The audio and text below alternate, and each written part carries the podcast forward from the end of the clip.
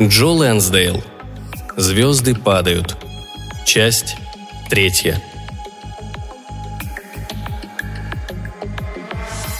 На следующий день они шли домой с рыбалки. На влажной веревке, которую закинул за спину Уинстон, болталось несколько рыбин. Не очень крупных, но вполне приличного размера. Они висели на веревке как украшение, и рубаха мальчика под ними стала мокрой. Во время рыбалки, когда удавалось поймать рыбу, Уинстон впервые проявил какие-то эмоции – волнение, радость. И теперь рыбины подпрыгивали у него на спине, а солнце играло и переливалось на их чешуе. Дил шел чуть позади сына и, не отрываясь, смотрел на рыб. Он наблюдал, как они медленно умирали, оставшись без воды, как судорожно хватали ртом воздух. Ему хотелось помочь им, но он понимал, что не может выпустить их обратно в ручей. Не так давно он смотрел, как точно так же хватали ртом воздух здоровые мужчины, солдаты. Там, в окопах, похожие на вытащенных из воды рыб. Когда они подходили к дому, Дил увидел, что к ним приехал какой-то всадник на лошади – Мэрилу вышла навстречу, подошла к всаднику. Тот склонился к ней в седле, они о чем-то поговорили. Потом Мэрилу взялась одной рукой за седло и пошла рядом с лошадью по направлению к дому. Увидев Дила и Винстона, она отпустила седло и просто шла рядом со всадником. Человек на лошади был высоким, худощавым, темные волосы доходили ему до плеч, словно из-под его мятой серой шляпы волнами выливались чернила. Когда они подошли ближе, всадник приветственно поднял руку – и в ту же секунду Уинстон завопил. «Том!» И со всех ног бросился через поле к лошади. А рыба била его по спине и подскакивала на каждом шагу. Они сидели за кухонным столом все вместе. Дил, Мэри Лу, Уинстон и Том Смайтс. Мать Тома была наполовину индианка, из Чикасау, и в нем, казалось, сосредоточилась вся ее яркая красота – сочетаясь с мощью и внушительным ростом отца-шведа. Парень был ладно скроен и походил на лесного бога. Волосы струились с обеих сторон его лица, кожа напоминала лесной орех, такая же смуглая и гладкая. А руки и ноги были большими, но пропорциональными. На колене он держал шляпу. Мальчик сидел вплотную к Тому. Мэри Лу положила руки на стол перед собой. Голова ее была обращена к Тому – Дил произнес. «Я хочу поблагодарить тебя, Том, за помощь моей семье». «Да не за что благодарить. Ты же брал меня с собой на охоту и рыбалку, а мой отец никогда этого не делал. Он был фермером и разводил свиней, а еще он был всегда пьян. Так что всем хорошим во мне я обязан именно тебе». «Еще раз спасибо, Том». Мне было нетрудно. «У тебя, наверное, уже семья?» «Пока нет. Я объезжаю лошадей, у меня коровы и свиньи, а еще куры. И отличный большой огород, но семьи пока нет. Мэрилу сказала, тебе нужны мулы семена». Дил посмотрел на жену. Она все это успела сказать, пока они говорили там, вдвоем. Он не был уверен, что ему это нравится. Ему не очень хотелось, чтобы все вокруг знали, что ему нужно или не нужно. «Да, я собираюсь купить мулы и немного семян». «Ну вот что», у меня есть лошадь, объезженная. На ней можно пахать. Она, конечно, не так хороша, как мул, но вполне сгодится. И я могу продать ее тебе задешево. Действительно дешево. И у меня гораздо больше семян, чем нужно, и чем я мог бы использовать. «Вообще-то я предпочел бы все-таки пойти в город и купить все это сам», — ответил Дил. «Ну да, да, разумеется. Но все же подумай над моим предложением». Я хотел взять Уинстона с собой и купить ему леденцов. «Отличная идея», – усмехнулся Том. «Но так уж вышло. Я был сегодня утром в городе. И вот». Он вынул из кармана рубашки, выложил на стол маленький сверток и развернул. На оберточной бумаге лежали два мятных леденца. «Это мне?» Уинстон посмотрел на Тома. «Тебе», – кивнул Том. «Один съешь сегодня после обеда», – сказала Марилу. «А второй оставь на завтра. Хорошо, когда чего-то можно с нетерпением ждать». «С твоей стороны это очень любезно, Том», — сказал Дил. «Ты должен остаться и пообедать с нами», — сказала Марилу. «Дил и Уинстон наловили рыбы, а у меня есть пара картофелин. Я могу все это пожарить». «Почему бы и нет?» — сказал Том. «Отличное предложение. Давай я почищу рыбу».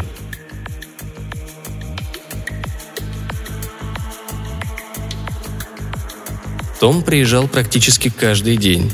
Привел лошадь, привез семена, притащил недостающие детали для плуга. Дилу стало казаться, что он никогда не попадет в город, и он уже не был так уверен в том, что действительно хочет туда идти. Том чувствовал себя намного увереннее и комфортнее с его домочадцами, чем он сам, и это вызывало у Дила ревность. Ему хотелось остаться наедине с семьей и найти, наконец, свое место.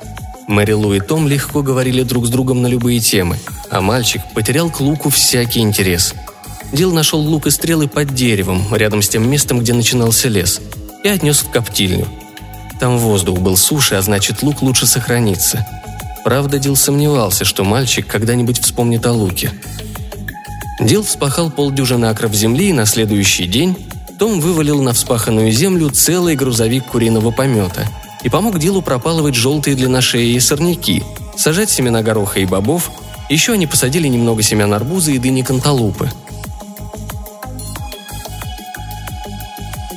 тот вечер они сидели перед домом. Том в кресле качалки, Дил на стуле. Мальчик сидел прямо на земле рядом с Томом и ковырял палкой землю. Было темно, только в доме ярко горела лампа. Когда Дил смотрел через плечо, он видел, как Марилу моет посуду, и ее ягодицы слегка подрагивают в такт движением.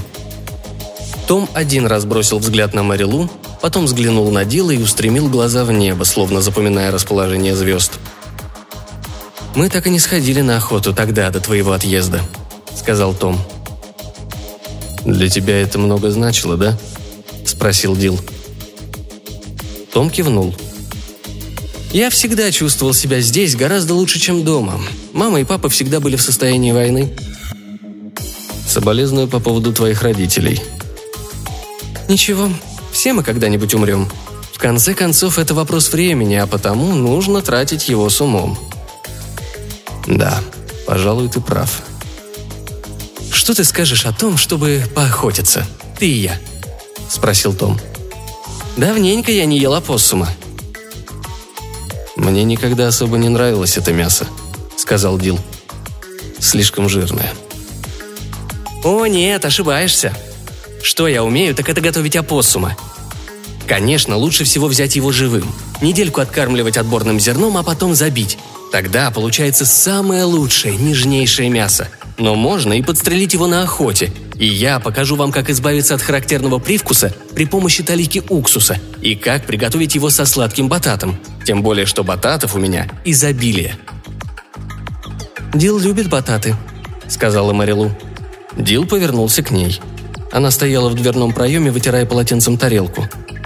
«Это хорошая идея, Дил», — сказала она. «Сходите на охоту. Я бы хотела научиться готовить мясо опоссума. Вы с Томом, как в былые времена». «Я уже очень давно не ел бататы», – произнес Дил. «Вот и еще одна причина согласиться», – сказал Том, улыбаясь. Мальчик подал голос. «Я тоже хочу пойти!» «Знаешь, это, конечно, здорово», – Том снова улыбнулся. «Но я бы хотел, чтобы на этот раз мы пошли с Дилом вдвоем», – когда я был ребенком, Дил учил меня в лесу всему. И я хотел бы пойти с ним, как в старые добрые времена. Ладно, Уинстон, ты не будешь возражать?»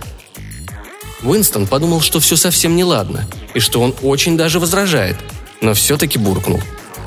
«Не буду». Этой ночью, лежа рядом с Мэри Дил сказал. «Мне нравится Том, но все-таки я бы хотел, чтобы он не приходил так часто». «Вот как?» Я вижу, как относится к нему Уинстон. Все понимаю и ничего не имею против. Но мне нужно поближе узнать Уинстона. Черт. Я никогда не знал его хорошо.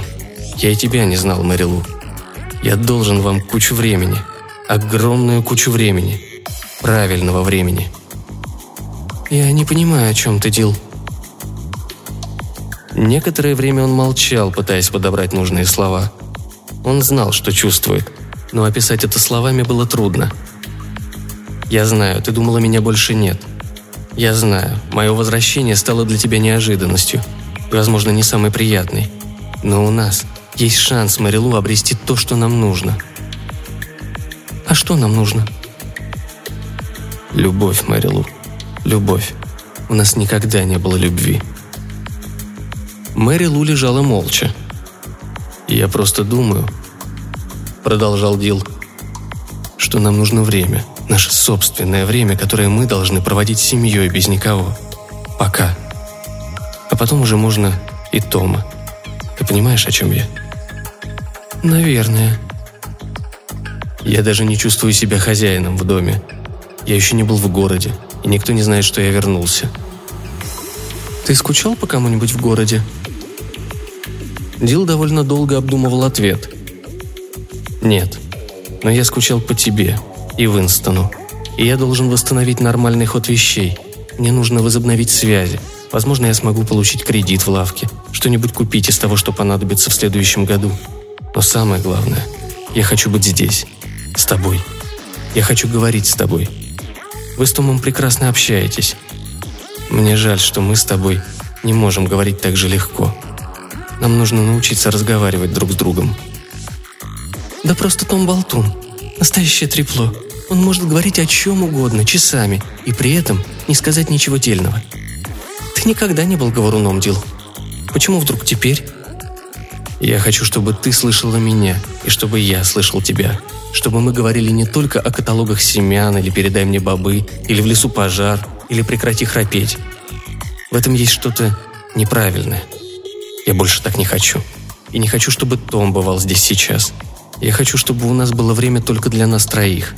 Тебя, меня и Уинстона. Вот и все. Дил почувствовал на ее стороне кровати какое-то движение. Он повернулся к ней и увидел, что она задрала ночную рубашку выше груди. Грудь у нее была полная и круглая. Она выглядела очень привлекательно, а волосы на лобке в темноте казались очень густыми. «Возможно, — сказала она, — как раз сегодня мы можем начать узнавать друг друга поближе». Во рту у него пересохло, он с трудом смог выдавить из себя. «Хорошо», Руки дрожали, когда он расстегивал пижамные штаны, а она широко развела ноги, и он вошел в нее сверху. Всего минута, и он кончил. «О, боже!» Простонал он и почти потерял сознание, пытаясь удержать на локтях вес своего тела. «Как это было?» – спросила она. «Я все еще на что-то гожусь?»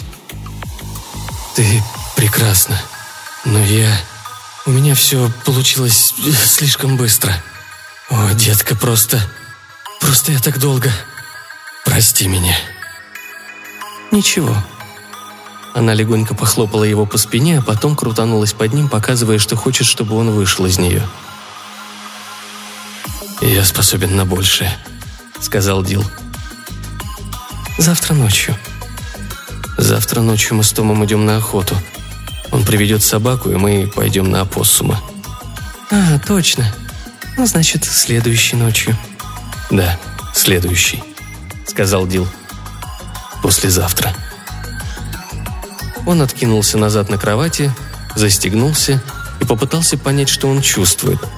Стало ему лучше или хуже? Он почувствовал облегчение. Но с ее стороны он не почувствовал ни малейшего желания. Она была все равно, что дырка в матрасе.